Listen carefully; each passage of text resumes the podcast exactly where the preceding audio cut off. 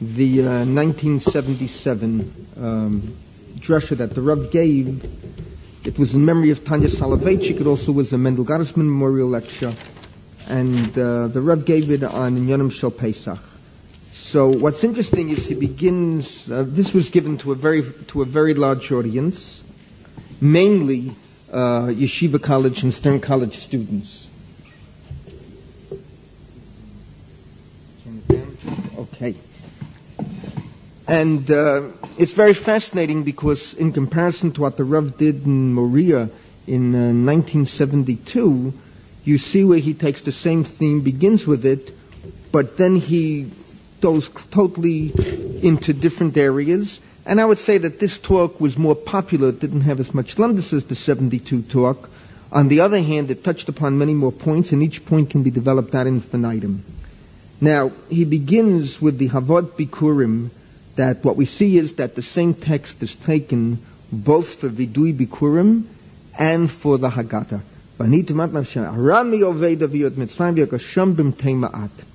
So of course here too he mentioned um, that we see that when Chazal were looking for a text on which to describe the Haggadah, they dafka didn't choose a text from Sefer Shmot, but instead chose a text from Sefer Devarim from Vidui Bikurim. What's so unique about Vidui Bikurim? That within the Vidui Bikurim, it's not just the story of the Haggadah, but there's the Hakarat Hatov.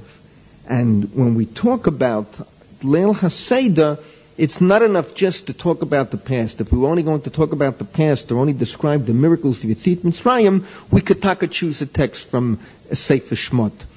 But here the idea was that in addition to the story of Sipi Yitzit Mitzrayim, there has to be a Karat And this is the text that Chazal felt had both motivim in it, both the motive of Hakarat Hatov and the motive of Sipi Yitzit Mitzrayim. So on that level, um, on that first level, Sipi Yitzit Mitzrayim and the Haggadah and Vidui Bikurim are one and the same. And on that level, there's a chiyuv of kriya. In other words, here we have a mechanical act that v'yanita v'yamata, there's no concept of elaborating or there's no concept of comprehension. It's only a concept of reading, perception. On the second level, the Rav said, vidui bikurim and Haggadah differ. Haggadah is already dashanut. Here, Leil Haseda, it's not enough just to read V'yanita v'yamata. V'yanita v'yamata is wonderful in relation to Vidui Bikurim. But Leil Haseda, we have a new chiyuv, and that chiyuv is to dashan the pasha. Once we talk about dashanut, then already we have to get involved. The Rav quoted the Gemara in Brachot. What does uh, dashanut mean? What does Torah mean? And we spoke in terms of Medrash, Mishnah, and Gemara. And the Rav said all three elements are in the Haggadah. Medrash, of course, all the medrashim that we read when we dash in the pasha. Mishnah, Rav Gamliel Hayomer, Kol Shelo Amar Shlosh Devarim Eile Pesach, Lo Yatsa Yedei Chavato, V'Yeluhein. Uh, so right there you have an open Mishnah. Then we talk about Gemara. What is Gemara? Logical deduction. What does Gemara mean? Lafikach anachnu chayavim lahodot ulahalel l'shabeach. So you see there, it's logical deduction. That represents Gemara. Okay, so that aspect is only, of course, in the Haggadah. It's not in Vidui Bikurim. Then we went into a third aspect. And that third aspect is that when you talk about Vidui Bikurim, it's totally between the individual and a Kadosh Baruch Hu. You talk about the Haggadah, here there's an additional chiyuv. The chiyuv to teach, to pass on, to transmit that it's not enough that you should celebrate Pesach but that your children. And, and, and this is why the part of the Seder that becomes so important, what are we involved with? We're involved with Kineged Banim Dibra Torah. That's why we introduce it, Baruch HaMakom, Baruch Hu, Baruch Shnatan Torah, Lama Yisrael, that you know, this is a reference to Birchat Torah. It reminds us of Birchat Torah. Baruch HaMakom, Baruch Hu is paraphrasing Birchat Torah. And this is to remind us that this night it is so important not just to read the Pasha, not just to dash in the Pasha, but to transmit the Pasha. Now, um, uh, we got involved last week. I, before, before I go further, I just want to make one addendum to what we spoke about last week. We, when we spoke about last week about uh, Kol Tamal Beit Yaakov Tagid of Yisrael, that in relation to the Dashanut, that we spoke in terms of Tagid means Haggadah, Talmud Torah, Torah Shabbal Peh. Uh, we, we cited the Rashi, B'Shem HaMechilta, Onshin V'Dikdukim, Perish L'Zecharim, that you have to give the entire parish to Zecharim. However, to, to Benot Yisrael, Kol Tamala Beit Yaakov, the Tagid of Bnei Yisrael. So I mentioned in passing that from that pasuk, the Rav wanted to bring a raya, of course, that when we talk in terms of the Haggadah, it's that there's a chiyuv of Torah Shabbal Peh, Tagid, Haggadah, Torah Shabbal Peh, Rashi, Perish L'Scharim. But I mentioned something in passing that we see from that pasuk that women can certainly st- study Torah Shabbat because we have the tremendous problem of the Rambam, the psak of the Rambam that I quoted last week, Parak Aleph, HaMatorah, Parak Yud Gimel, where the Rambam pasniks like Rebbe Eliezer, Kol Malamed, Bitol Torah, Limdat Tiflut, and yet the Rambam differentiates between Torah Shabbat and Torah Shabbat Pam. And every, all the Nosei Kalim, the tremendous question on the Rambam, how can the Rambam differentiate between Torah Shabbat and Torah Shabbat Peh if Rebbe Eliezer didn't differentiate between the two? So the Bach, the famous Bach, answers, of course, that since the only time there's a chiv to read the Torah, that's for everybody is Hakel, and by Hakel it's a Nashim, Nashim Vahataf. So we see that women can be involved with Torah Shabbat and therefore certainly it cannot be considered sinful if we teach women Torah, certainly b'diavad. I wanted to add to it that from this pasuk, the Torah itself, called Tamal Beit Yaakov.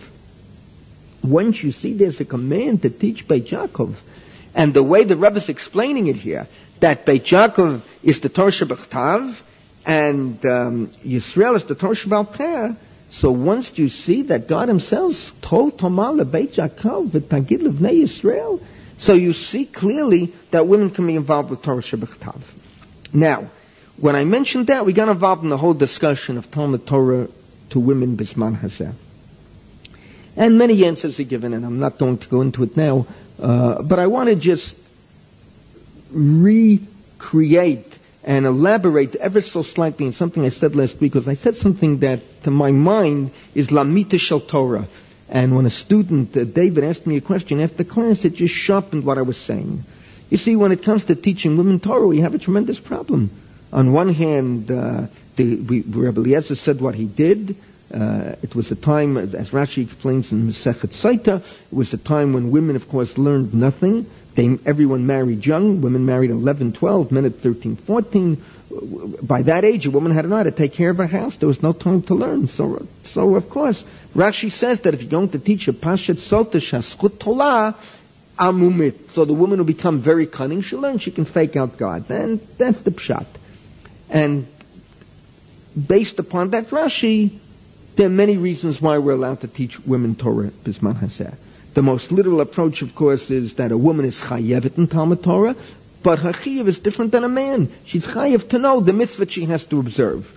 So what was going on with uh, Rebbe Eliezer, with Sota, was at that time they taught a woman, for the sake of argument, Shabbat, Kashrut, Tarat Mishpacha, uh, Yontif, but no one taught us sota because sota is not a halacha, it's not a mitzvah, it's it's it's a mitzvah kiyumit, not a mitzvah chiyuvit. You understand? So you never got involved with teaching us sota.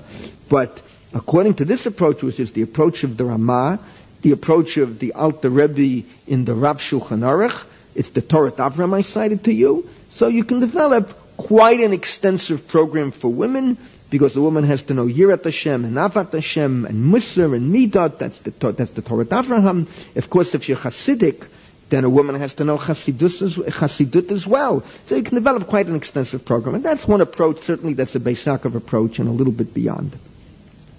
Of course, another approach is the Trishu Prisha, and uh, this, of course, is the Torah Temimah's approach. That there's a basic difference between a man and a woman. A man you have to force to learn he has to be tamed by Torah. A woman, cannot be forced. A, a, a father is forbidden lelamed to teach his daughter. But if the father wants, or the, not the father wants, if the daughter wants, the sky is the limit. And of course, that approach is very widespread today. I would say uh, Brovenders and Matan and Nishmat and uh, perhaps to a certain degree Midrashet Moria and uh, Michlala. It all follows that approach that if the woman wants to learn, we are going to enable her to learn. But I said something much deeper, and I just want to sharpen it now. You see, Talmud Torah is the only mitzvah I know where Chazal told you that in different circumstances, different civilizations, different lifestyles, the whole thrust of the mitzvah may or will or has to change. It's the only mitzvah I know. And Chazal, the Gemara in Gittin that I cited, Daf Samach, here the most classic example you have is the whole concept of writing down Torah Shabbal Peh. Originally it was forbid, forbidden to write down Torah Shabbal Peh and a Rebbe and a student had to study together 40 years. You weren't allowed to open your mouth to teach until you studied with the Rebbe 40 years.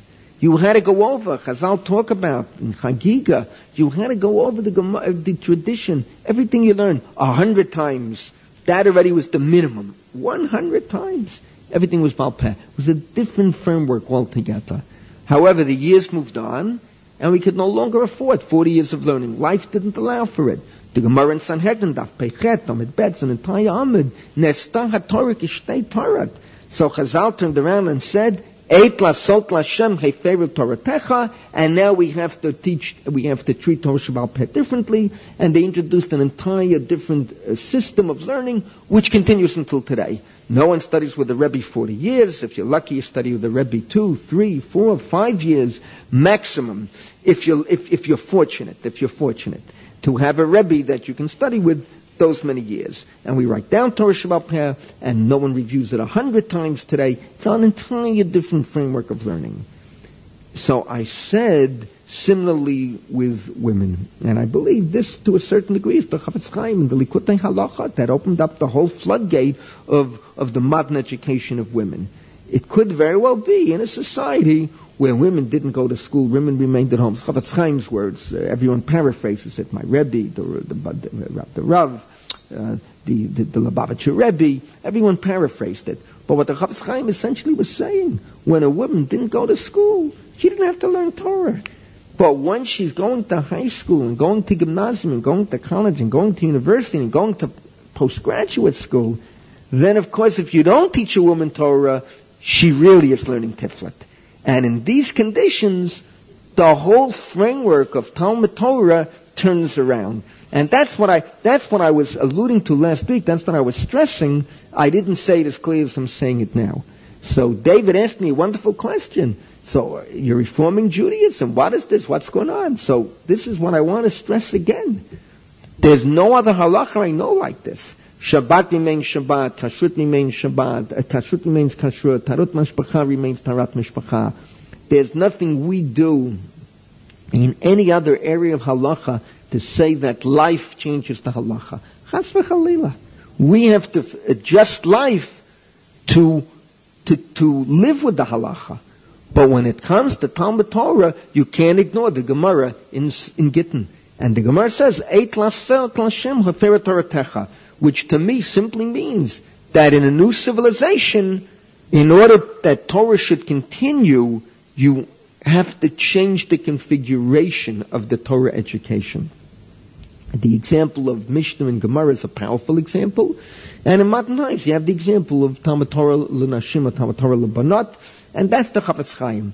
And, and that's what I told you with, with Rav Koopman. Again, I wasn't there, but I have every reason to believe that, you know, sometimes when you say Eid mi Pied, uh, you have to wonder, did anyone elaborate? But knowing Rav Koopman and knowing this was the early 70s and knowing Rav Moshe Feinstein, I can just envision what Rav Koopman told me took place. And what took place was very simple. At that moment in time, it was 1974, so uh, Rav Rav Shach had issued a, a what they called a chayrim against the Michlala. Not exactly a chayrim, but it was, an, uh, for all intents and purposes, it was a chayrim against the Michlala. And the politics behind it was very simple, that at that time there were a lot of Beis Yaakov girls coming to Michlala. In other words, the Michlala was drawing of Beis Yaakov, Lustig. It was a different era. And these were very bright girls who were very happy to come to Michlala because they couldn't go to the university, and yet they found the Michlala to a certain degree. They found they could give vent to their abilities and their intellect. So uh, this was very bad. Girls coming to Michlala. So Rav Shach wrote that letter against the Michlala. Rav Koopman was very upset. In the letter, he mentions three people: Rav Koopman, myself, and uh, Rabbi uh, Mordechai Breuer. Why? Because the uh, catalog had been shown to Rav Shach, and a catalog is dangerous. You see, you no one knows what you're teaching, but when you have it in a catalog, black and white. So Rav Koopman was very upset by that letter. I, as I was new to Israel at the time, was only here five years, but I already knew enough Israeli mentalities. I remember Rabbi Schwimmer was upset. So I told Rabbi Schwimmer, remember, Reb Gesh, these are giants. Reb, again, you don't know these people. Reb and Schwimmer taught for so many years, Mecholah Midrashit, he's now retired, but Reb Gershon Schwimmer is a Jew who, who, who was baki, who you can ask a Shaila any place in Shas and he could answer you. He was uh, a, from Chicago, Reb Gershon. Schwimmer was upset. So I remember I said to Reb Gershon, that this machlokes you're never going to settle. You can't take it to heart. If you take it to heart, you understand. If you th- if someone thinks they have a monopoly on truth, then you have a problem. But thank God I had a rebbe that taught me no one has a monopoly on truth. There, there, are many different approaches, so I wasn't so upset. But Rabbi Koopman, of course, was very upset because he was really caught between two worlds at that time. His children were pulling him to the right-wing world, and he himself came from Chicago, came from a different world. So he went to see Rav Moshe Feinstein. So Rav Moshe said to him, see, Rav Moshe's words are very, very elucidating. Rav Moshe said, Ich weiß nicht, was man will von mich, was er will von referring to uh, Rav Shach. I don't know what Rav Shach wants out of you. The Chafetz Chaim is Shem Mati The Chafetz Chaim, see, the Chafetz Chaim said openly, times have changed, and, and, and if you look into Likutei Halachot, it's exactly the point of view that I'm expressing here in class. So that now I've clarified David's question, it's not a question of reforming or, God forbid. It, but what I'm saying is that Talmud Torah is the one mitzvah I know where Chazal gave you leeway to deal with it in a civilization that may be different to deal with it in a different way. And the shot that I'm right is overwhelming because how else can you explain the Gemara in Gittin? And that Gemara in Gittin stares you in the face. Okay, so I stand on what I said. And this is why I have no qualms about teaching a woman whatever she wants. Like anything else, like I said to Ephraim, yes, uh, I, I absolutely agree. When you talk about a Ramah, you have to deal with the basics of Yiddishkeit first. This, this, this goes without saying. What good does it do me to teach, uh, it doesn't have to be a woman, Bisman Hazar, to teach a man, to teach a boy, to teach a BMT boy, to teach a kollel boy. I see myself, I'm, i gave a shir yesterday which was a pristine, beautiful, magnificent shir, a Yitzchok Inspector, Trey Rubei. How many people were here? How many people could follow me? I saw it. and I make it so clear. I have that ability to teach. But listen, if a guy is mastering the rudiments of Yiddishkeit, Trey Rubin, Rabbi Chanan is very distant from him. I wouldn't go in and teach women Trey Rubin, Rabbi Chanan. But if, if, if, if the girls ask me, Rebbe, we want a lecture on Reb Elchanan Spector, Heteraguna, we heard that he did magnificent things. How does it work? Where is he different than Rabbi Rackman? How come Rabbi Rackman you're spitting fire at, and, and Rabbi Chanan you you embrace and revere? I would absolutely answer the girls with a lumdish shir. You understand? I have no qualms whatsoever. And there I come back to the Rav, what I said last week, and uh, have the In other words, I'm not telling you stories.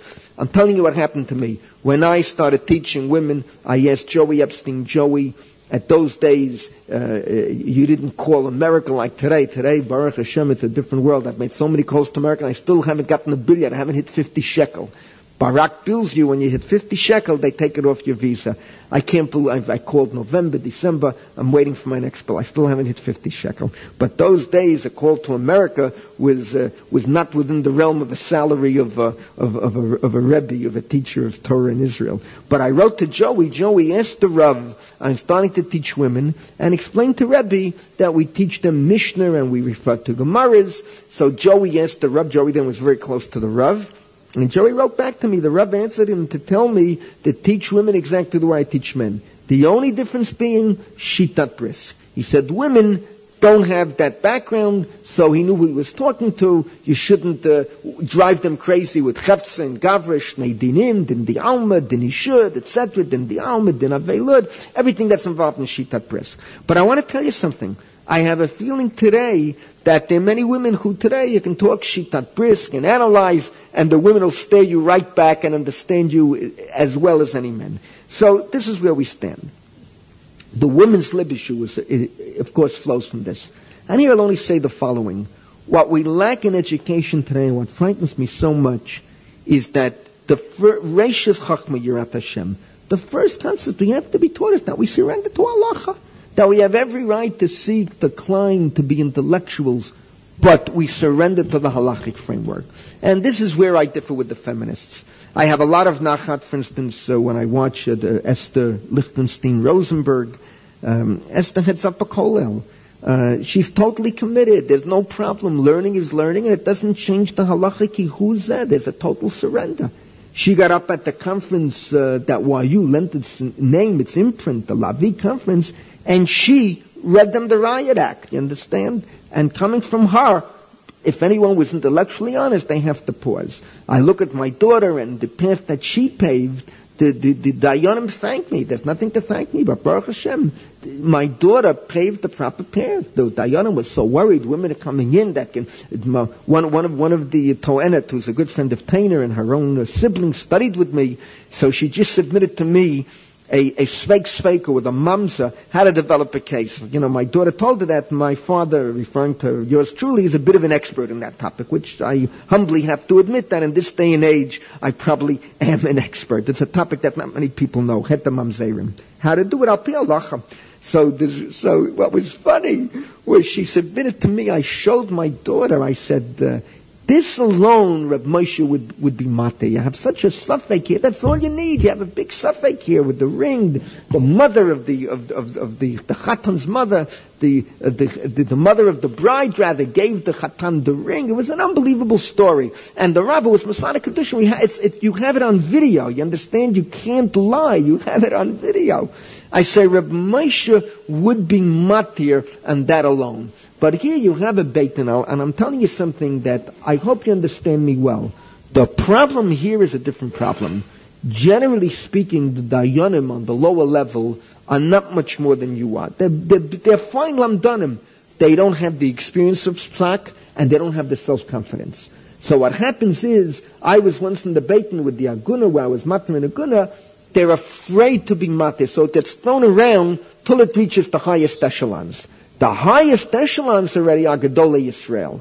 And when they see that they can be matir, they'll be matir. But I told my daughter in America, that alone would have been enough for Reb Moshe to be matir. You don't have to go any further. Reb Moshe is matir, that's it. Here you have batei dinim, you have to go through the batei dinim. But the upshot is, the funny part is, when this Toenet presented the case, the Dayanim looked at her, and they said, Mi hechiritza. She said, I did. They couldn't believe that this woman, you understand, this is London. This, they were shocked. They were flabbergasted. But if a woman applies herself to Talmud Torah, she can become a goynet. Look at Nechama Leibowitz. And that's the Tosefta in Kalim. See, the Tosefta in Kalim, Bava Metzia Kalim, those of you familiar with the Tosefta, there are three, there are three levels. There are three different Tosefta Kalim. So I'm talking Bava Metzia. It's an Emeritic Tosefta. But I'll tell you one of my great moments in teaching. You know, over the years, I've had some moments that remained embedded in my mind. This moment was in 1977. And it was right in Michlala. And I had a very bright girl in the class. At those years, Michlala had everybody. In other words, the, there was no Shaila, a bright girl. Where do you go? You go to Michlala. And we had girls, Beis Yaakov girls, Prospect Park girls, Tag girls, Flat Central girls, uh, uh, uh, whatever school you name, Flatbush, all the way to Ramaz, all the way to Ramaz. I had a girl from Flatbush, and she was sitting right where where Josh is sitting, and she was and she was wearing a red blouse. That's how well I remember the incident. 21, 22 years ago, wearing a red blouse, very bright girl. And this girl was sitting there butchering, and she finally, and, and you gotta remember, it's not like here, uh, teaching men is a rough situation. Women are a pleasure to teach. They're appreciative. They're thankful. They're filled with their cherets. They love the Rebbe. in a word and give cover to the Rebbe in a proper way. but anyway, leave that for another time. So, um, so she's sitting there and finally she can't control herself. And she says, Rebbe, pardon me, what good is it if we learn no man will listen to us? So I said, Sarah, you are lacking a Tosefter in Kalim, where the Chachamim had a tremendous argument, and then they quote Bruria's opinion, and they pass like Bruria. Yafa Amra Bruria. Ach, her face lit up. Anyway, the end of the story is that girl has a PhD, I believe, from eh, from Bernard Revel. She has a master's from Bernard Revel in eh, NYU, a PhD. She teaches Talmud here. She's Baruch Hashem, married, mother of many children, covers every strand of hair. Thank God I have nachat out of that young lady today. Okay, now I, I want to go one step further.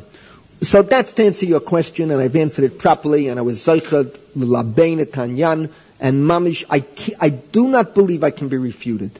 Because the Gemara in Gittin stares me in the eyes. And no, an open Gemara is an open Gemara. That's one thing I've learned in life. You can be a big mafalpel, but if there's an open Gemara, you gotta tie yourself, that Gemara is a peg. And that's the way I understand the Gemara, that's the way I understand the Rambam, that's the way I understand the Chafetz Chaim, and to me that's an overwhelming point of view beyond the Ramah, because the Ramah is dealing with the Chiyav I don't deny, I'm not an Amoritz. There's no question that your Chiyav and a woman's Chiyav are two different Chiyav in Talmud Torah.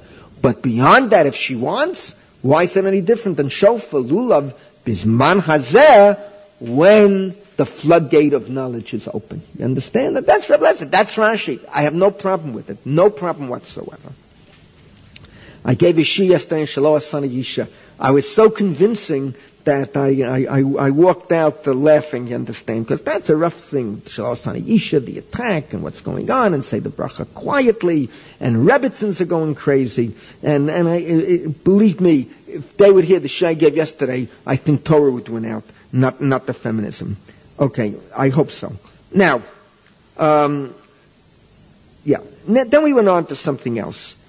That when we talk about passing on the tradition, transmitting the tradition, and everything is involved with the children. The most important here is to teach children to ask. This is why, this is why we, uh, we, we, we, we have the format of a dialogue. We could have begun, we could have begun the, the Haggadah, Avadim Hayina Lafara. Why do we need Manishtana? Why do we need the questions? And the Reb said so beautifully that we want the children to, to question.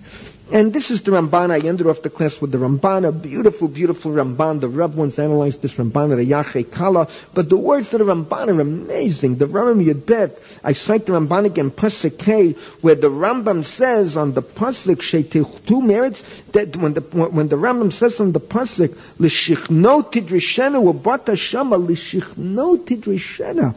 And the Ramban says something amazing. Shetelchu me'eretz mechakim v'teshalu anna derech beit Hashem. V'yamru isha reyehu. L'chu v'na'aleh el har Hashem el beit Elokei Yaakov. And the Ramban learns pshat that there's a special chiyuv, a special kiyum that you have to ask, which is the way to Yerushalayim? I mean, this is unbelievable. It means that we shouldn't make the road too easy, too straight to get to Jerusalem, Labriot. That if you get there too easily, it's not appreciated. And you have to ask, how do we get there? And a Jew has to ask another Jew, and you have to talk about the Beit HaMikdash. And the Rav used the word, we have to search and seek for God. And, and Moshe Rabbeinu, the Rav said, used the exact lashon in this week's Pasha. Shmot Yudchet Pasuk Tetvav, Ki Yavo Elayham Lidrosh Elokim, to seek God. And only when you seek God, that's when you can reach God. And this true, this is true. The Rav on this level, and I have it in my book, I give you the exact source where the Rav says, said it openly, the Rav on this level was very inanimate of Lubavitch. Because what he admired in Lubavitch was the outreach. You see, outreach in America was unheard of until Lubavitch began. In order to outreach, you have to have self-confidence.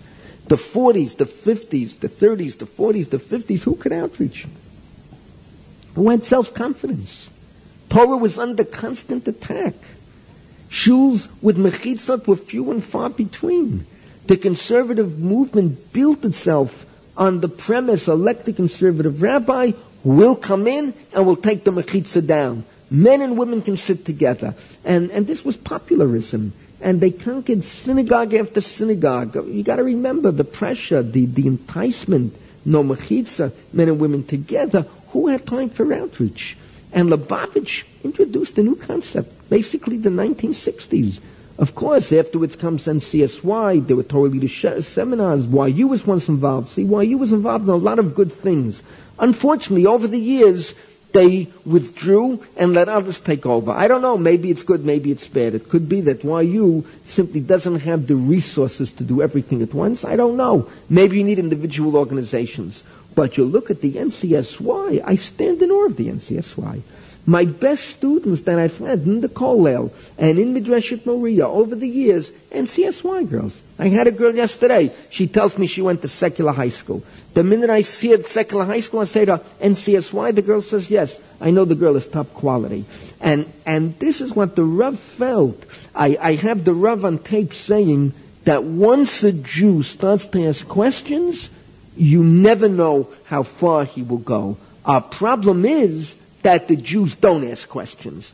And this is why the Reb was said, the Haggadah was so mocked, but teacher kid the question. Now, I'm going to show you the Reb, the Reb is going to prove his point. But see, this is overwhelming. This conflicts with, with, with a certain mentality. I'll tell you, I'll tell you a story in the Beis Yaakov world that I told last year in public. And, and this story, you see two worlds in conflict here. When I started working in the encyclopedia in 1969, I came in Aliyah. I got, I, I submitted my curriculum vitae, Hanukkah 1968. And on Purim of 1969, I signed a contract with the Encyclopedia Judaica. The story of the Judaica is a very fascinating story. In Germany, they were publishing an Encyclopedia Judaica in German. Germany, by, as we go into the 1930s, was one of the cultural centers of the Jewish world second only to America, maybe even greater than America. At that time, Europe was going down, America was going up. Germany was Germany with all the great minds there. When Hitler came to power, about nine volumes of the Judaica had been published, and that was the end. When reparations came on the scene, one of the concepts that they demanded reparations money for was to continue the publication of the Judaica, only this time it would be in English because following the Holocaust, the majority of the world read English, not Hebrew, not German. This was the language that united Jews throughout the world. So they got a lot of money from the German government, X millions of dollars, to continue the Judaica, and we had the rights to the old Judaica. In other words, we could use their scholarship, their articles, and add to it, bring it up to date, everything in English. This functioned as a government project. When something's a government project, all of you know a government has a vast bureaucracy, nothing gets done. So the government sold it off to private hands, private investors, 68. Once the private investors took over, that was Keter Publishing. That's how they were formed, that's how they began. And money was put in, X millions of dollars. They wanted results, they looked for people, bring this to fruition. And that's how I had the job with the Judaica because at that time in 68 already I had a contract with JPS on Bernard Revel so that they were looking for someone who was knowledgeable, who knew how to write, etc. And it was a blessed relationship for two years until the Judaica appeared and then although they offered me a very big job with the publishing house, I said I had to go back to teaching full time. Now, in the Judaica, I'm working for the first time in my life in a secular office. Religious, irreligious, all types. So there was a girl in there, I still remember her name, Ruthie Berger. And we worked in English. Everyone worked in English. Ruthie Berger was from Switzerland. Family came in Aliyah to Bnei Brak. She graduated Beis of High School in Bnei Brak. And Ruthie Berger was not religious. She later married the son of a Chaver Knesset. I don't know where she is today. She must be a grandmother by now, etc. Uh, Knesset of Mapai, the old Mapai party. So I once said to Ruthie Berger, I said, Ruthie, it's none of my business. This is a secular environment. But I'm curious, how is it that you who went to Beis Yaakov, that you're not from? I'll never forget her answer. She said, Dr. Rothkoff, I will tell you the truth. I went to Beis I was a very bright girl. And in about 11th grade, I asked the teacher a question on Rashi. And the teacher said to me, Ruti, kishedeida kol haTorah kula, oz tishali shelat. Ad oz sitmi etapeh. And now you know what that means, sitmi etapeh. Shut your mouth. Ruthie said at that minute, her Yiddishkeit went out the door. She counted the days till she could graduate, move out of the house, and be free of the burden of a, of a, a Torah and a religion that demands blind obedience. I never forgot her answer. That's in a total contrast with the Rav total contrast where I was raised, total contrast to Brisk, Reb Chaim, all the stories, and this is the Rav now. And this is why he put such stress. I mean, you have to hear, tapes exist of the Achei Kala in Boston, it was on, on, on, on the Ramban, the Sefer Devarim, the Rav spent a whole share on those words of the Ramban, Shetechu me'eretz mechakim v'tishalu, ana derech beit Hashem. And he tied it right in, right here, with the Fiakashins, Manishtana, Avadim what do you need it for? But more than that, more than that, he, he said, what's the Gemara in Psachim? Kuf Yudal Amar Aleph. And the Gemara tells the following story. Um, What do we need to dip twice? What's the whole reason? All of you know. The, the, the, the, the the Morah, what's going on here? What's going on here with, with, with the with the Yerik? We take at the start of the Seder, we uh, parsley or, or, celery, whatever we take. Some people take potato, the various minhagim. It doesn't matter. What what are you dipping for? What's going on? What's the table? What's being accomplished? And the Gemara says openly that the children, the children will ask. The children will ask. And this concept of arousing their curiosity is so important that the Gemara says in Psachim, Kufter Amad Aleph, Machalkim lehem kloyet ve'agosim b'yerev Pesach, Kedesh lo yishnu v'yishalu. We make the whole day different. We don't want them to go to sleep early. We want to keep them awake. We give them goodies. We give them candy. By the way, from here you see that the Sfadim are right. That the real treat are, are sunflower seeds, nuts, all these types of salty nuts that we Ashkenazim don't even eat. For us, what's a treat? Chocolate, candy. What's a treat for Sfadim? Friday night, what do they buy? Uh, various nuts. Here we see the Gemara is right. What do we give them? We give them nuts. So they should stay awake and ask, Chotfin matzah belelek psachim b'shvil that they shouldn't go to sleep. It's amazing. Chotfin matzah, get them excited. We're talking about what goes on with the yachats and the, the hiding in the afikom, and what are we doing here? We go crazy. Leil Haseda, there's so much we do that has no tremendous halachic significance. It's all, what are we doing here? And, and keep the kids interested. Tanya Ramal Rabbi Akiva, Eit Chutz v'erev Yom Kippurim. Pesach tinochet. Kedei shelo yishnu. Yom Kippurim kedei sheyachilu et. And here's Rabbi Akiva, the great Rabbi Akiva. He never left the Beit Medrash early. Understand? Friday afternoon, who, Friday, in, in, in Gruss Kollel, I can tell you, Edith Nemana, I popped into the Beit Medrash last Friday. There wasn't one Kolel person learning in the Beit Medrash. Habar Reik. I hope there were no Nechashim. Not one person learning. But alright, here you're talking Rabbi Akiva. He learned all day. He never got up a minute before Shabbat. Here, Erev Pesach, he broke early. Erev Yom Kippur. Why did he break early Erev Pesach? To get started early. What's so important to start the Seder early? Start a little later. No. The kids have to ask. They become the focal, focal point of the Seder. And the Reb said they become part of the Masorah community. They become part of that ancient, ongoing search for HaKadosh Baruch Hu. We want the child to become a God seeker.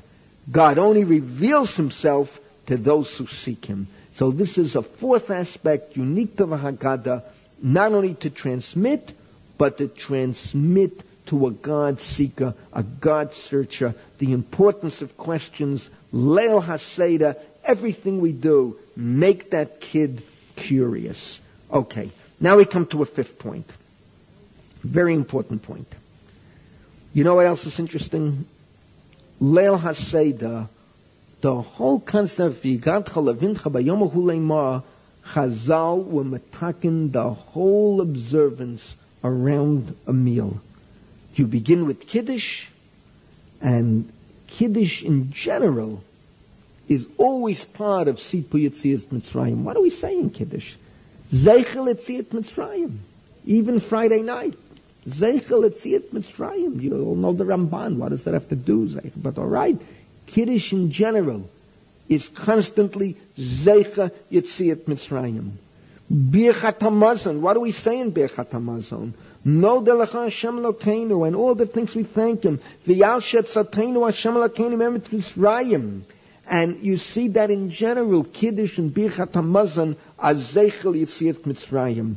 But Leil HaSeder, the whole experience is caught up with the meal, caught up with the food.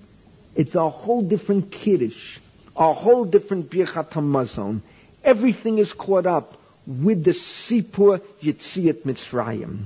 Now, the Rav says something very important here. This you'll find Rav Zevin in Moadim Bahalacha has an entire uh, arichut on this simple question with many fascinating sources. Are you familiar with the Sefer Moadim Bahalacha? I can tell you when that Sefer came out, it made such a storm. It, it, we, we, I, we, we jumped for joy. It was overwhelming. The Rav wasn't overwhelmed by it. We asked the Rav what his opinion is. So he said it with, he took all the uh, idiosyncratic halachot and put it into a sefer. But I don't think that's a totally fair evaluation. What Moadim Bahalacha does, it takes the lumdis, it goes into the lumdis of the chag. It's not the simple matters he deals with, but the lumdis. But I want to ask you a simple question. All of you know that when we changed the clock, I think it's in a month's time we changed the clock. The summer, we've never had a winter this year, so it's an amazing, it's an amazing winter, except for the fact that we're going to suffer water-wise. But the government now, I understand, they've uh, uh, asked the commission to look into uh, uh the desalinating process of the seawater. If we could only figure out a way that would be uh, cost productive to take the Mediterranean Ocean and turn it into drinking water, we would solve our problems. And they're working on it. There was a Jew, Avram Zachin. You remember that name? There was a, a, a wonderful Talmud Chacham by the name of Avraham Zachin who developed and has a patent on a process. And the only problem was that at that time, this is the 1950s, this was a from Jew, a tremendous Ben Torah, they found that it was not cost effective. Could be today with modern equipment, Avram Zachin's method will be cost effective. How do you know the name? You, uh, of, of Avram Zachin. Yeah, I remember it, but uh, it was a famous story. Everyone thought he had brought the Geula here, but it wasn't cost effective. But anyway, they're going to change the clock. Going to change the clock. So you all know uh, that I have an early minyan at the kotel with the plag. What does it mean with the plag? I don't have to go into details. You all understand. See, in America, what you do with the early minyanim is not totally halachically viable you have a minyan, for the sake of argument, let's say there's a minyan 7 o'clock every Friday night. The problem is when do you daven mincha? You're davening mincha and mariv both after the plag. All right, with the evid you'd say. Lachatchila, it's certainly halachically a thousand times better to daven mincha before the plag and and mariv after the plag. You understand what I'm saying? To be makabel, you can't daven mar before the plag no matter what. You're not say. But at least if you daven mincha before the plag, you solve many halachic problems. So we have a minyan with the plag, meaning you daven mincha before the plag, and you say lechuna ranana with the plag, and marv after the plag. Fine. So uh, I want to ask a simple question. I get home, it's still broad daylight. Are you allowed to make kiddush? And the answer is absolutely. You're allowed to make kiddush. It's it's kedushat hayom. You want makabel kedushat hayom. It's uh, it's it's uh, ready Shabbat for you. You're allowed to make kiddush. And this is zil kribe. No one in the world will disagree. The the truth is, the Rav I don't think was ever makabel Shabbos early. And someone explained to me the Rav Shita that he felt it's a zilzul in Shabbos because why you be Kabul Shabbos? I mean, people ask the Rav. This is what I heard about Peh. I, I, didn't hear this from the Rav directly because after all, it's a Gemara in Rosh Hashanah, Mosif Me'echol ala. There's a din in, in Tosefet Shabbat. So why, why can't you be Makabel Shabbos early? So the Rav said if you would do it all year, that's fine. But if you only do it during the summer, you're doing it for your convenience. And that is a zilzul in Kedushat Shabbat. That's what I understand he said. All right. I don't know whether he's right or wrong. I can only say that I makabu Shabbos early because I eat with my grandchildren and I have found them, with my children, and I found over the years that if you begin eating nine o'clock at night, it's impossible to have a proper Sudah, Leil Shabbat with Divrei Torah, with Smirat. Nine o'clock at night, a kid can barely keep awake. So if you makabel Shabbos early and you can start eating seven o'clock, it's a tremendous difference between seven to nine. But now you come to the Seder. They changed the clock in Israel. To me, this is Amratzat. I once attacked Aryeh Deri in public, speaking right over here. There were about 500 people present. The place was mobbed. And some people were happy, some people were sad, some people told me off. I said very simply that Deri was the Sahab Pnimdem. He's supposed to be a Talmud Chacham. How do you change the clock before Pesach? It means the Seder is one hour later. The and I quoted what I just quoted now. The whole purpose of the Seder is for the children. If the purpose of the Seder is for the children, how do you make the Seder one hour later? They can barely keep awake. You want to change the clock? Change it after the Seder, not before. And that's absolutely so. Aye, so what are you worried about? Let them change the clock and you'll begin the Seder uh, after the plag, you'll be makabel yantif and daven mariv and say barchu and, and you'll say kedusha tayom and, and everything is fine and good. You'll be makabel on yourself tosefet yantiv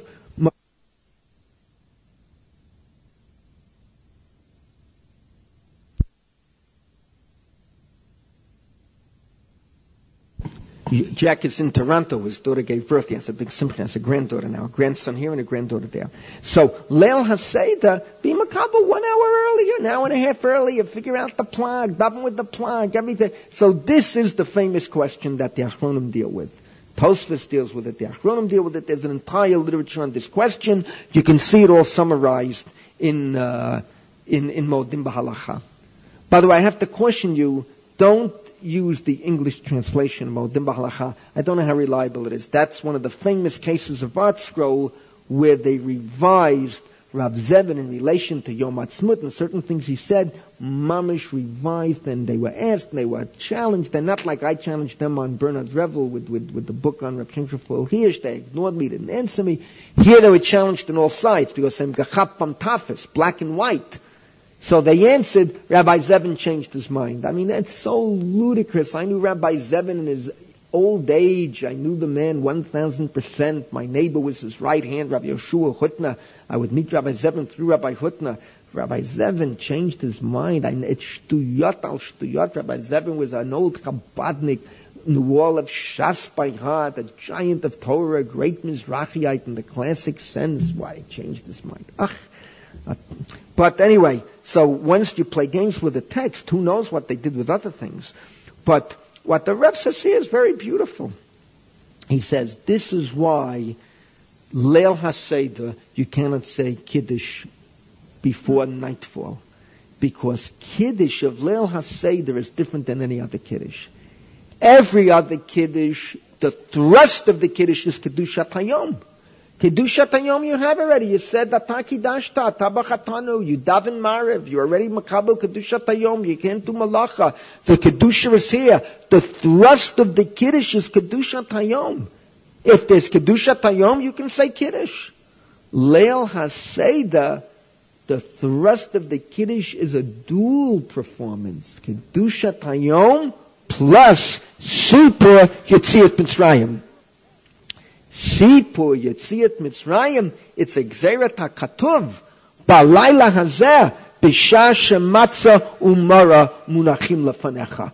And therefore, if Leil HaSeder is caught up in Sipur Yetziat Mitzrayim and the Kiddush begins to Sipur, Zeichel Yetziat Mitzrayim, you, just like you can't eat matzah mara before nightfall, you can't make Kiddush before nightfall. And that's the difference. Okay. And the Rav said this in passing. Uh, this goes back to Tosfot, Sugyas and Psachim, but it's still Kribe Rafim, and that's the big difference. And Ein Hachinami, this is why with Leil HaSeder we have a problem, and this is why Aaron Rakeffet was perhaps correct in maledicting Aryeh Deri when he had the power.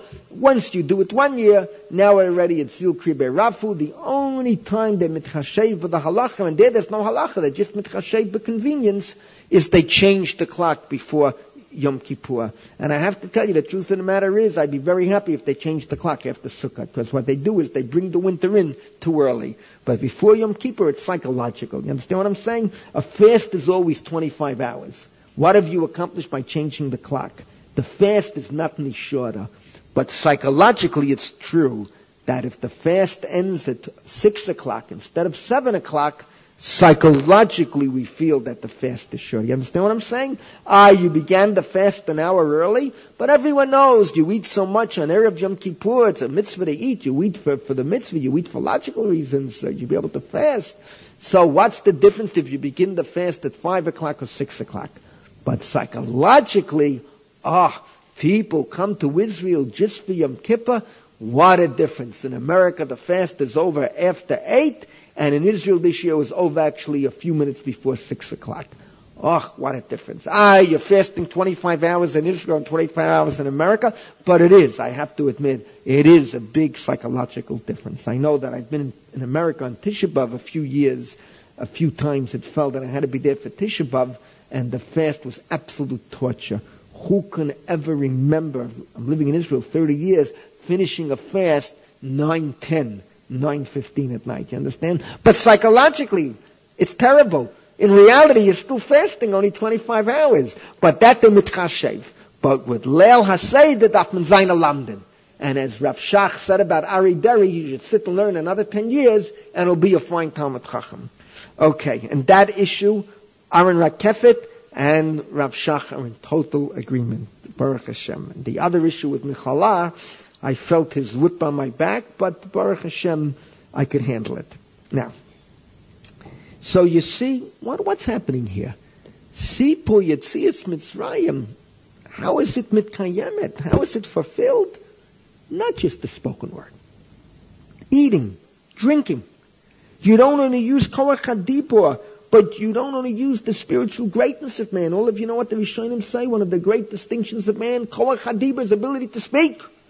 But you use his physical abilities and all as well. And Rabban Gamliel already said this. This was the whole concept of Rabban Gamliel, Psachim, Perik Yud, Mishnah Hey, Ramgilan Yomer, Kol Shlama Shlotron Pesach, Letza Yedei Chavato, V'yeluhein, Pesach, Matzah, Mora, it's not just talking about it, it's speaking about it blended into eating. Speech and actions. Intellect, spirituality, and physical, mundane fulfillment blends into one. This is a uniquely Jewish idea. All year, all year, when you have a Sudat Shabbat, what is Kiddush? Kiddush ushers in the Sudat Shabbat. It turns the Suda into a unique Sudat Shabbat and not just crumbs of a weekday. However, Leil HaSeder, it's much different, much deeper. The entire story is planned. Lachatchilah it has to be Kiddush, part of the Sipu Yetzias Mitzrayim. The Suda, taking biological needs, physical functions, and using them for Avodat Hashem is a basic concept in Yahadut. Yahadut developed the idea of eating a physical act, l'shem shemayim. It's paradoxical. At first, glance, it's paradoxical. For the Greeks, eating was an animal function, not Yahadut. Yahadut took the viewpoint, just as you sanctify your speech, sanctify your intellect, you sanctify the temporal, you sanctify the physical. First we have to teach the body how to live, and then only afterwards can we start dealing with the soul. And that's why we begin Leil Haseda with the body, with the Kiddush, with the drinking.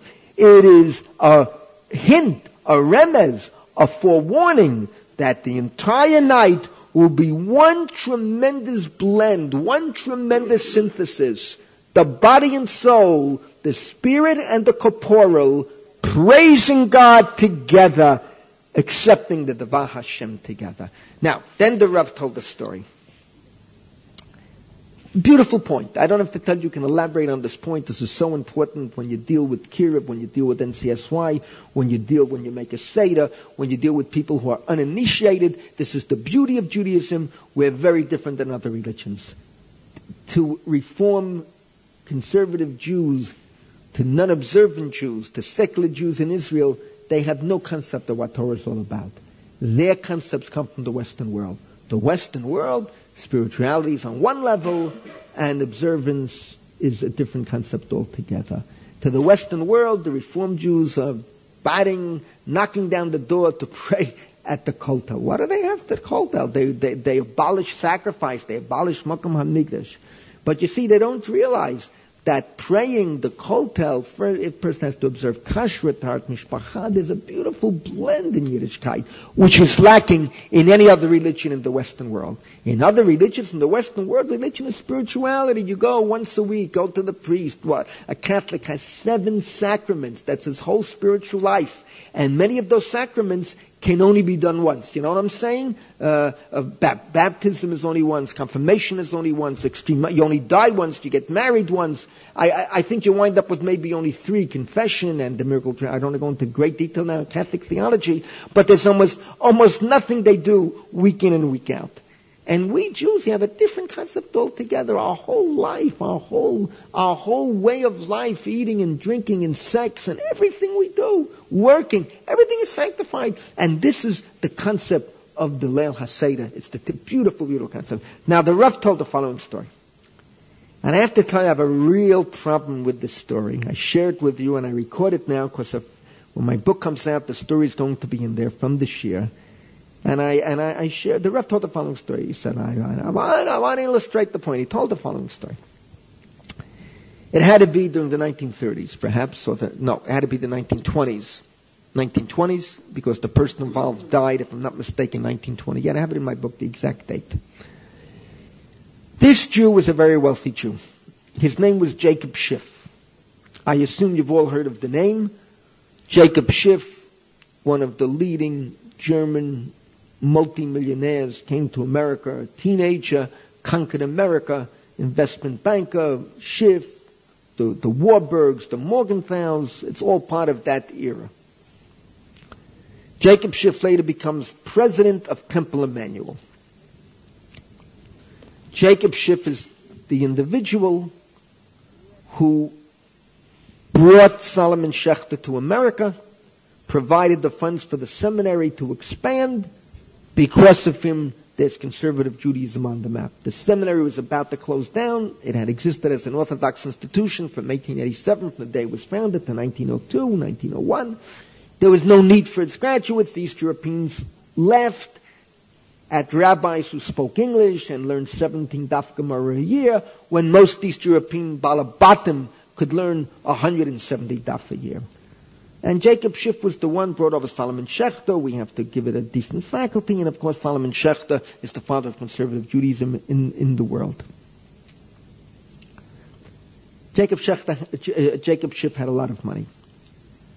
So this is what the Rav told. They were trying to get him interested in yeshiva. They brought him into yeshiva, took him on a tour of yeshiva.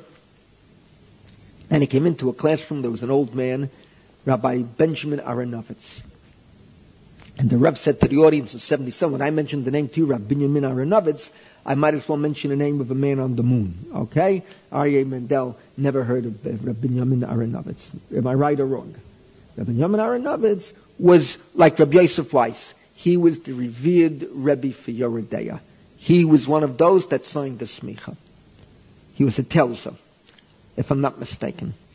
So the Rav said to the audience, some of you old timers may still remember Reb Binyamin Aronovitz. You could say that in 1977. Certainly in 1999, no one knows Reb Binyamin Aronovitz's name except a pedantic historian like Aaron Rakeffet. So, according to the Rav, he says, Jacob Schiff asked, who is that old man? What is he doing? And he was surrounded by students. And uh, the person who was taking Mr. Schiff around said to Mr. Schiff, Mr. Schiff, that is Rabbi Aronovitz, and he is teaching the students Yoreh De'ah. And Mr. Schiff asked, according to the Rav, and what is Yoreh De'ah about? Oh, he's teaching them how to slaughter cows and uh, the laws of, of uh, what you have to look for inside the cow. And Schiff got very angry and said, I am not interested in institution that deals with such matters like the slaughter of cows and what's inside their stomachs. This is not for me. I'm interested in spirituality. And he walked out and refused to support the yeshiva. And the Rav told the story. It's a beautiful story. And the Rav said, uh, and Mr. Schiff, Jacob Schiff, had one tremendous mistake. He didn't understand that in Yahadut, the spirit and the physical blend into one. He didn't understand that Yadut can only begin when you teach the body how to behave. Then we can talk to the soul. Yadut can only begin when we make Kiddush. Then we can have a Sipu Yitzias Mitzrayim. And that's the story the Rav told, illustrating this point, bringing in Jacob Schiff, Rabbi, Rav Binyamin Aronovitz, a beautiful little anecdote about yeshiva's history. Do you like the story? It's a beautiful story. I have only one problem. I don't think this could ever have been Jacob Schiff. The problem here is you have to know Jacob Schiff. Jacob Schiff was a very complex religious personality. He grew up, anyone can tell me who knows about Jacob Schiff? He grew up in Frankfurt. He was a disciple of Rav Shimshon Rafael Hirsch. Grew up in his Beit Medrash revered Rav Hirsch. Came to America. There was no Yeshiva University then. There was no uh, Rabbi Soloveitchik then in America. Got caught up in America. He became president of Temple Emanu-El. No one knows what I'm about to say? Suddenly, on Norfolk Street, the Beis Medrash Hagadol, the east side, they see a big carriage pull up with a driver, multimillionaire, like a like to describe today, a, a, a stretched limo with a driver pulls up, and Mr. Schiff jumps out with his talis and film. They say, Mr. Schiff, what are you doing here? He says, I have yahrzeit for my mother today. He says, but you're the president of Temple Emanu-El. He says, what are you crazy? I should hold yahrzeit for my mother in Temple Emanu-El? And Mr. Jacob Schiff was makpid and kashrut, benched, never rode on Shabbos, never rode or wrote on Shabbos, fasted on Yom Kippur. He was schizophrenic. He had to be president of Temple Emanu-El. He was Mr. Jacob Schiff, a multi, multi-millionaire. Revered by all the German magnates and moguls in America. On the other hand, his own personal life, he was yet from Rav Shimshon Rafael Hirsch. This is how he comes to the seminary.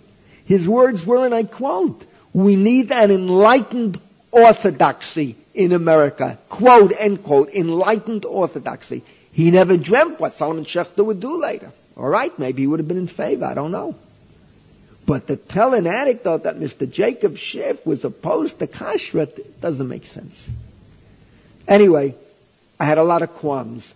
I let the story stand with a footnote referring you to sources about Mr. Jacob Schiff's life.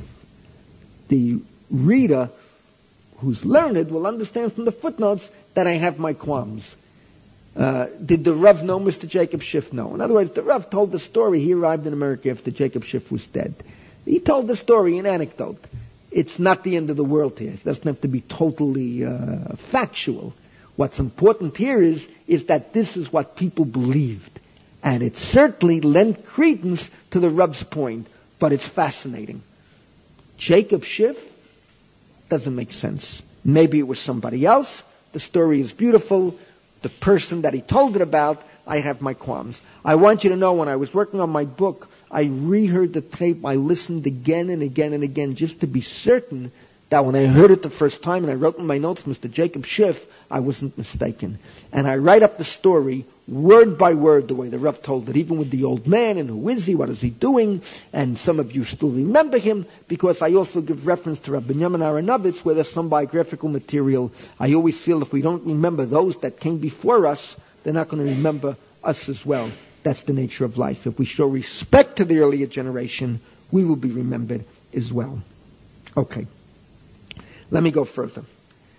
We have, we have another aspect. So, so this aspect, the Suda, it's basic Yiddishkeit, basic to our understanding, basic to where we differ with the Greeks, and the story of Mr. Jacob Schiff, whether it's anecdotal or true, it's a different person whose name has to be substituted. The Rav simply made a mistake in the name. The story drives the point home very powerfully. The Rav always used to say that, I'm quoting the Rav now, the Rav used to say that to the uninformed mind about Judaism, he could, an uninformed mind is startled. How can it be that Torah is concerned with how a man has relations with his wife? How can it be? How can there be so many laws? I mean, after all, the uninformed mind would understand Torah is concerned you shouldn't commit adultery. All right, you shouldn't commit adultery. But a man is married. And the Rav said to the person who understands Yiddishkeit, it would be absurd if the Torah did not tell us how to have relations with our wives. So Meridik, Vot. And that's exactly what Yiddishkeit is all about. The physical and the spiritual blending to one. And there's another aspect of the Agada. It's something I said at the start of last week's shiur. Haggadah, Vidui Bikurim, remember what I said? There has to be not just the story you're telling, but Shevach. We have to give praise to HaKadosh Baruch Hu. Gave us the land, the beautiful land. Today is Tu B'Shvat. So many peyrot here and, and vegetables, a land that is so rich, a soil that is so good.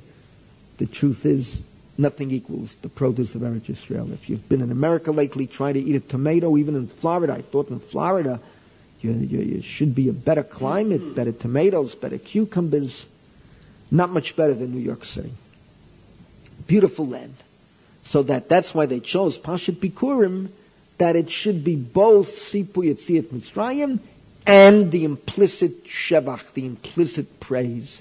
That's why it's Vidui Bikurim. That's why it's Pashat Bikurim for Kriyat Haggadah Avarim Yavei But the Rav said in the Haggadah you need more.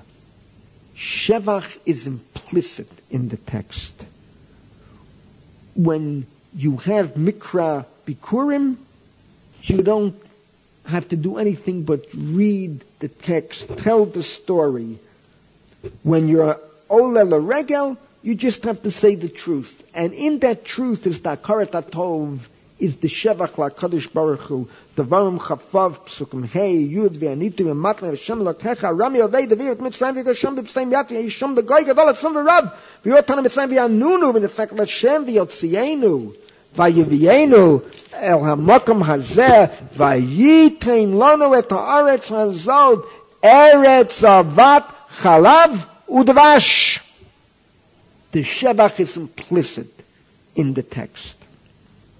This is what Mikra Bikurim is all about. It's similar to the Gemara in Megillah. Megillah Yudalit Amid Aleph. The Gemara asks, why don't we say Hallel Bapurim? Why don't we say Hallel? It's a good question. Say Hallel on Hanukkah. What's wrong? It's not Yom Ha'atzmaut. Yom Ha'atzmaut be a big machloket.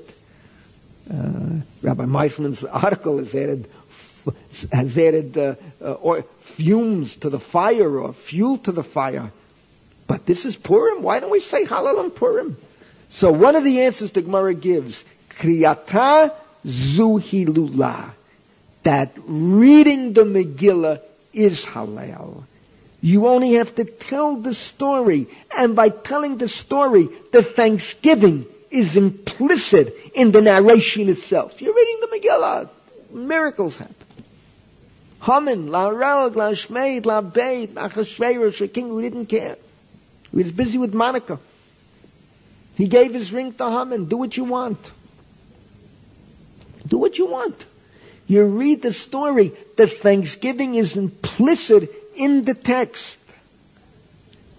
Kriyat HaMegillah on that answer, you know, there are two, there's another answer, which I'm not going into, obviously. The other answer is a very basic answer to Merkaz Harav's thinking, uh, the difference between Chutzlar's Teretz Yisrael. But on that level of that answer, that Kriyato Zuhi Lula, that's exactly Mikra Bikurim. You're very reading it. Eretz Avant Chalavu Davash. What greater praise can there be? It's implicit. You're reading, you're telling the narrative alone.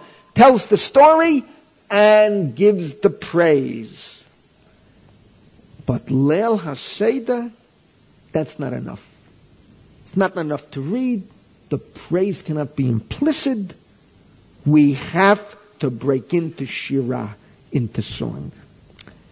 Everything we speak about that night, Leil HaSeder, we become so God intoxicated. We are so thankful. We are so joyful. It's not enough just to tell the story, but for no malafanab, Shira Chadasha, Hallelujah. It has to lead to a spontaneous expression of faith, praise, and love of God. Leil HaSeder, the Jew not only is Makir but he is so overwhelmed by what has happened, by his love of Hashem, that he must break forth into Shir Hashirim. He is God intoxicated. And Einachinami, Leil HaSeder, some good Jews have a minhag after the Haggadah. Can anyone tell me what they read? Shir Hashirim. Exactly. Ani Dodi v'dodi li. Shabbat Cholamoid Pesach. Even if you don't read it, read it Leil HaSeder. What Megillah do we read? Shir Hashirim. And Shir Hashirim became the motto, the slogan of Pesach. Ani ledodi v'dodi li. Pesach begins the great love affair between God and the Jewish people. Yetziat Mitzrayim, going out, going into the desert, getting the Torah.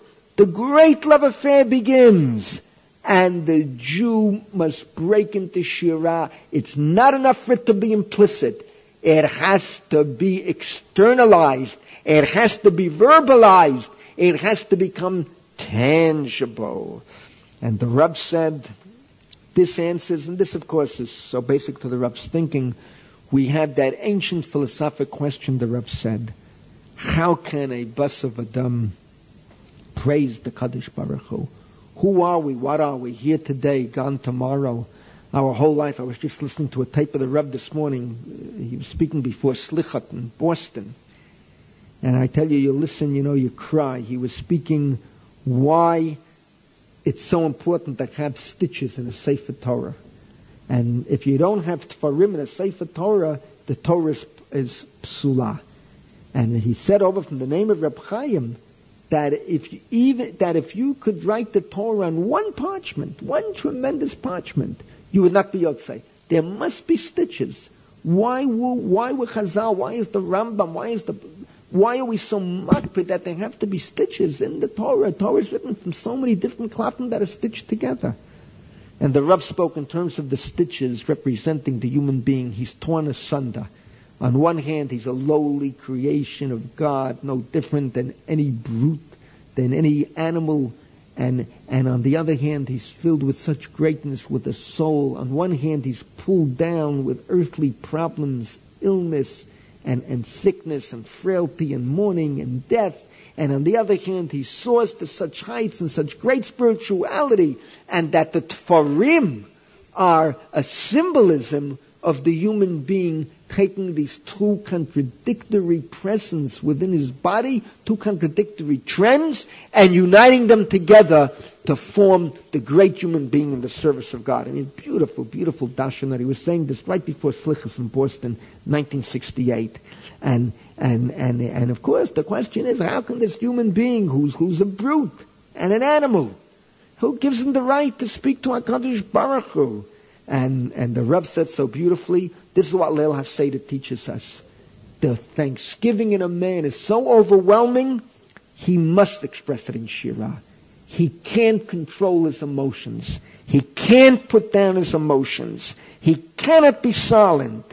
We have to sing. We have to break forth in Shirah, even though we know that from a philosophical vantage point, it appears to be foolish. Who are you? What are you? God needs your praise. Little human being. Basar Adam. But a human being can't help himself. Leil Haseda paves the way. We're leaving Egypt. This great romance begins. Ani ledodi v'dodi li. On Leil Haseda, a Jew doesn't ask philosophical questions.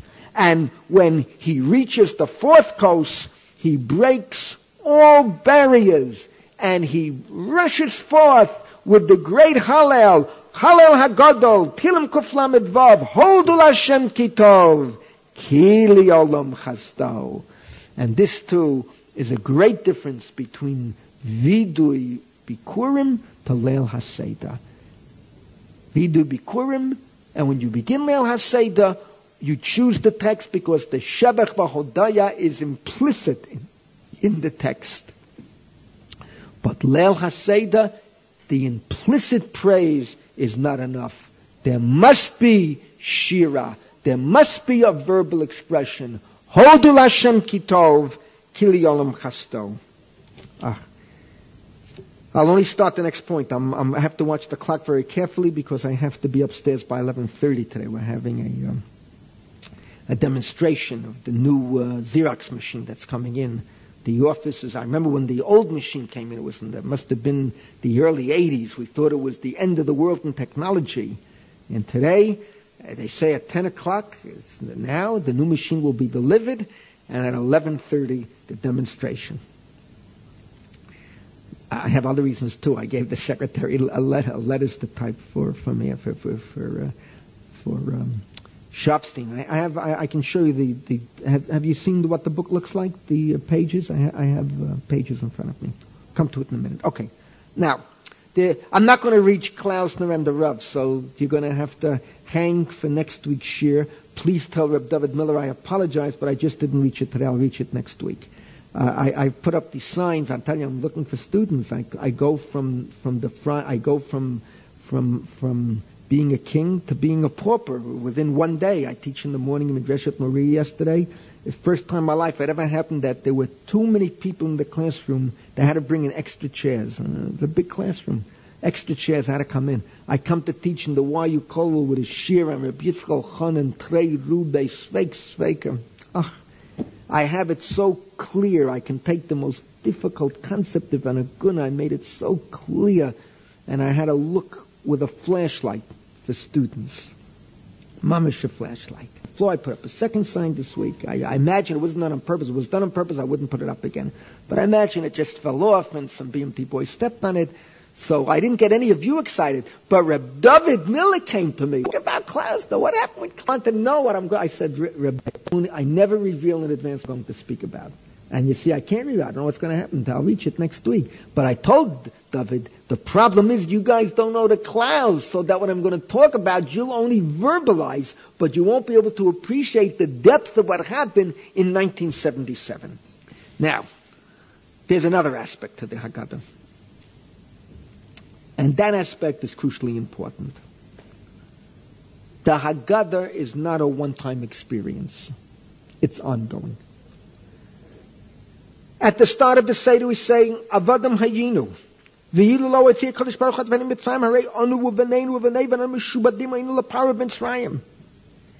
At the end of Sipu it's Mitzrayim, right before the Hallel, what do we say? בכל דבר חייב אדם לראות את עצמו כאילו הוא יצא ממצרים, שנאמר, שמות י"ג, פסוק ח', והגדת לבנך ביום ההוא לאמור, בעבור זה עשה השם לי בצאתי במצרים. לא את אבותינו בלבד גאל הקדוש ברוך הוא, אלא אף אותנו גאל עמהם. Well, what's happening here? What's happening here is the relevancy.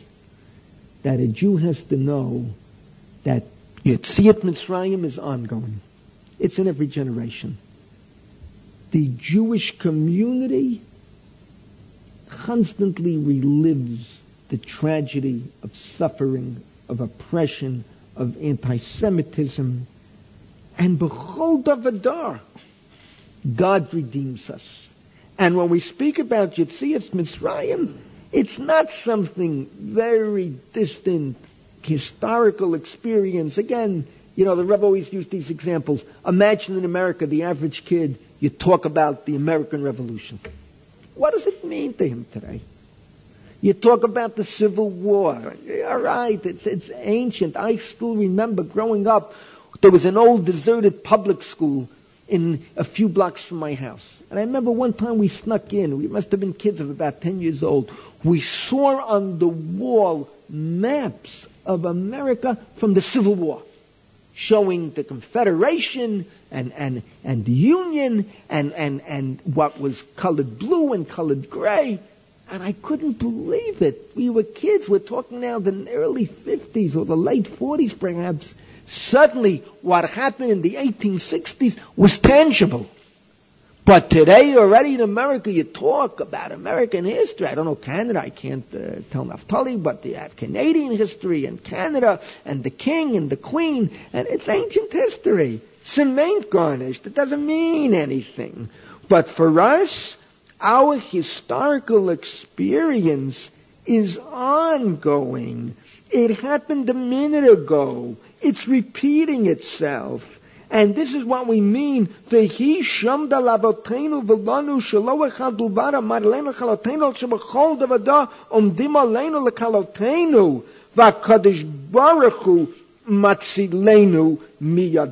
And let me go one step further. And the Reb said, this already is the motive of Amalek. This is the motive of Amalek. Now, what did the Rav mean? And he explained himself.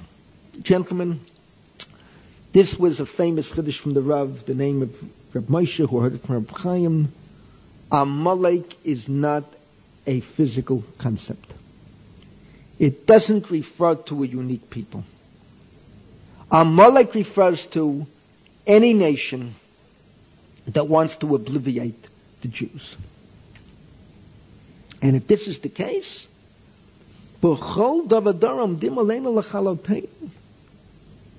throughout our history, there's been a Amalek.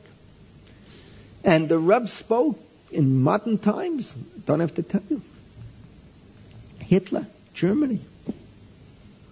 What about communism? What about Lenin and Stalin and Khrushchev and Brezhnev to uproot Judaism. This is a Amalek. It's not just historical concept. It repeats itself. It's lo aleinu ongoing. B'chol davada. What about the Arabs? What about the Arabs? If they could conquer Israel and get rid of the Jews, it's a vision. It's, it, it's a motivating force. And the Reb said, whoever is motivated by this passion, they have a din of Amalek. And this is the way the Rebs learned shot. That this is not just historical experience. This is not just reliving Yitzhak Mitzrayim. This is not just being redeemed by Kadosh Baruch Hu But mamish, this is the motive of Amalek. Now, you will find everything I just said. The Rav has a big footnote in Kol Dodi Dofek. You can find it in the original, you can find it in the English translation. I'll tell you something very fascinating now. Historic footnote. Many years ago, I raised the money to translate the Kol Dodi Dofek into Russian. It was translated into Russian. There was a problem with the first translation. You have to understand, Balei Tshuva are, uh, by nature, have to become Haredim. It's very hard for a Baal Tshuva to go to a mid, to seek what they think is a middle road. The truth of the matter is, if I can only use myself as an example, if you know Aaron Rakeffet, I'm the most extreme person alive. Those of you who know me, you say that. But I have certain, I live a certain way. But the, uh, my the commitment to Torah and Yirat Shemaim and Eretz Yisrael, Baruch Hashem, I don't have to apologize to anyone in the world. But a Baal Tshuva can't understand that. So Balei Tshuva have to latch on to outer symbols. It's going to take a, generation or two until they can get a deeper understanding. Particularly a Russian Baal Tshuva. Why? Because in Russia, those of you who know or visited or saw communist Russia, people walked around with their medals. People walked around with their symbols. The whole government was symbol orientated, medal orientated, medallions, awards. No one had money. But if you, if you did, if you did something great in the workplace, you were rewarded with the Order of Lenin. And Sunday, when everyone paraded in their Sunday finest and went to the theater and went to the Bolshoi, everyone had their medals, symbols. So these people, when they come to Eretz Yisrael, kama v'kama, they want to become good Torah Jews. I understand them a million percent. They're going to walk around already with it, sits it out. They're going to walk around already in black. A black cat is natural. It, it, it's only a continuation of like the Chafetz Chaim when he describes the medals. If someone gave you a medal, remember the Chafetz Chaim that it sits it out? Believe me, if someone gave me a medal, I've gotten medals in my life. I, what I'm going to, you understand? I have a different concept. You understand what I'm saying? It's not chas v'chali. But my concept is different. I'm going to show my medals to someone. I'm going to go around boasting. I got the Bernard Revel Award and the first one in Israel. Like that. It's a different concept. With this translation, the original translation, the person who translated Shlomo Nachat, wonderful Jew, wonderful person, but couldn't put in religious Zionism he played with the translation. It was caught, it was retranslated. So then they saw we mean business, that I'm not just having it translated, but I'm having it checked to be sure that there's no altering of the Rav's concepts of Kol Dodi Dofek, uh, not to substitute Torah for religious Zionism. Religious Zionism, religious Zionism. And the Rav was a religious Zionist, and this is a religious Zionist message, and it should appear in Russian. So then they came to me with one request. And this request I, I granted. Can anyone guess what the request was? Rabbi Rakeffet, they said, we can translate everything the Rav wrote word by word. But if we translate that footnote on Amalek, Bechol Davadah, with reference to impresses of the Jews, Ribbani Shalaylam, the KGB can catch it and put away the people that are holding it for anti-Soviet literature, they'll be thrown into the gulag for 15 years. I said, if that's the case, I give you permission, leave out that footnote. However, knowing semi-Haredi mentality, I still had the translation checked when it was redone. And Baruch Hashem, the second translation is totally faithful, totally honest, but that footnote is missing, and I had to agree reasons of pikuach nefesh. Now, gentlemen, I'm going to leave off exactly. I have to tell you right away in advance that when I begin next week at 9 o'clock, the Rav reaches a height of insight here that you have to shake when you hear it, and you have to stand and cover to the Rav's memory. Right at this point, but I have to leave it for next week. It's a vort that I've repeated a million times over, and anyone who hears it shivers and shakes. But this was the Rav.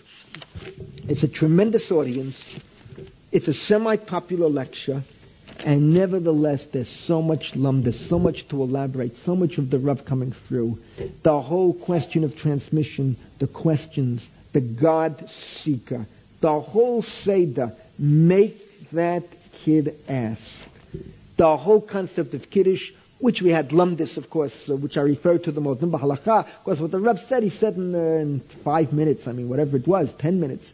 Uh, but the lumdis you can see in the Moadim Bahalacha, but what the Reb said is right on, but the whole Leil HaSeda, the physical and the spiritual blending into one. The story with Mr. Jacob Schiff is very fascinating, and I leave you with that addendum because in my book I allude to it, but I don't spell it out covered of my Rebbe, he told the story, he told the story. It's an anecdote. Could be it's totally true, could be not. I have a feeling that whoever told him the story mixed up the name. It cannot be Mr. Jacob Schiff. Maybe with some other big leader like Warburg, they were really Reformed Jews. Jacob Schiff was a koi. You know what a koi is? How do you pronounce it in, in Hebrew, Brewery? A koi, koi, a behemoth, a chaya, and what's the intermediate? No, the Gemara talks. Our Rebbeim is a kui, a kui. That's the way our Rebbeim pronounced it. Do, you don't know in Hebrew the how do you pronounce it? No, kui or koi. You're, you're not answering me. There's, there's open Gemara. It's a behemoth, chaya, a koi, suffix behemoth, suffix chaya. That was Mr. Jacob Schiff. He was Reform, he was Orthodox, he was conservative, all at the same time. So I don't believe he could have reacted that way. But that's the way the Rav told the story. I have the footnote that alludes to it. Then we spoke about breaking forth into Shira with the Shir Hashirim, where it's different. The normal fun of Shira Chadasha, Anila Dodi Vadodila. You can elaborate on infinitum. And then we spoke about the whole concept of Avadim Hayinu, B'chol Davada, ongoing, the motive of Amalek, and we left off exactly at this point. Let me switch tapes and we'll roll.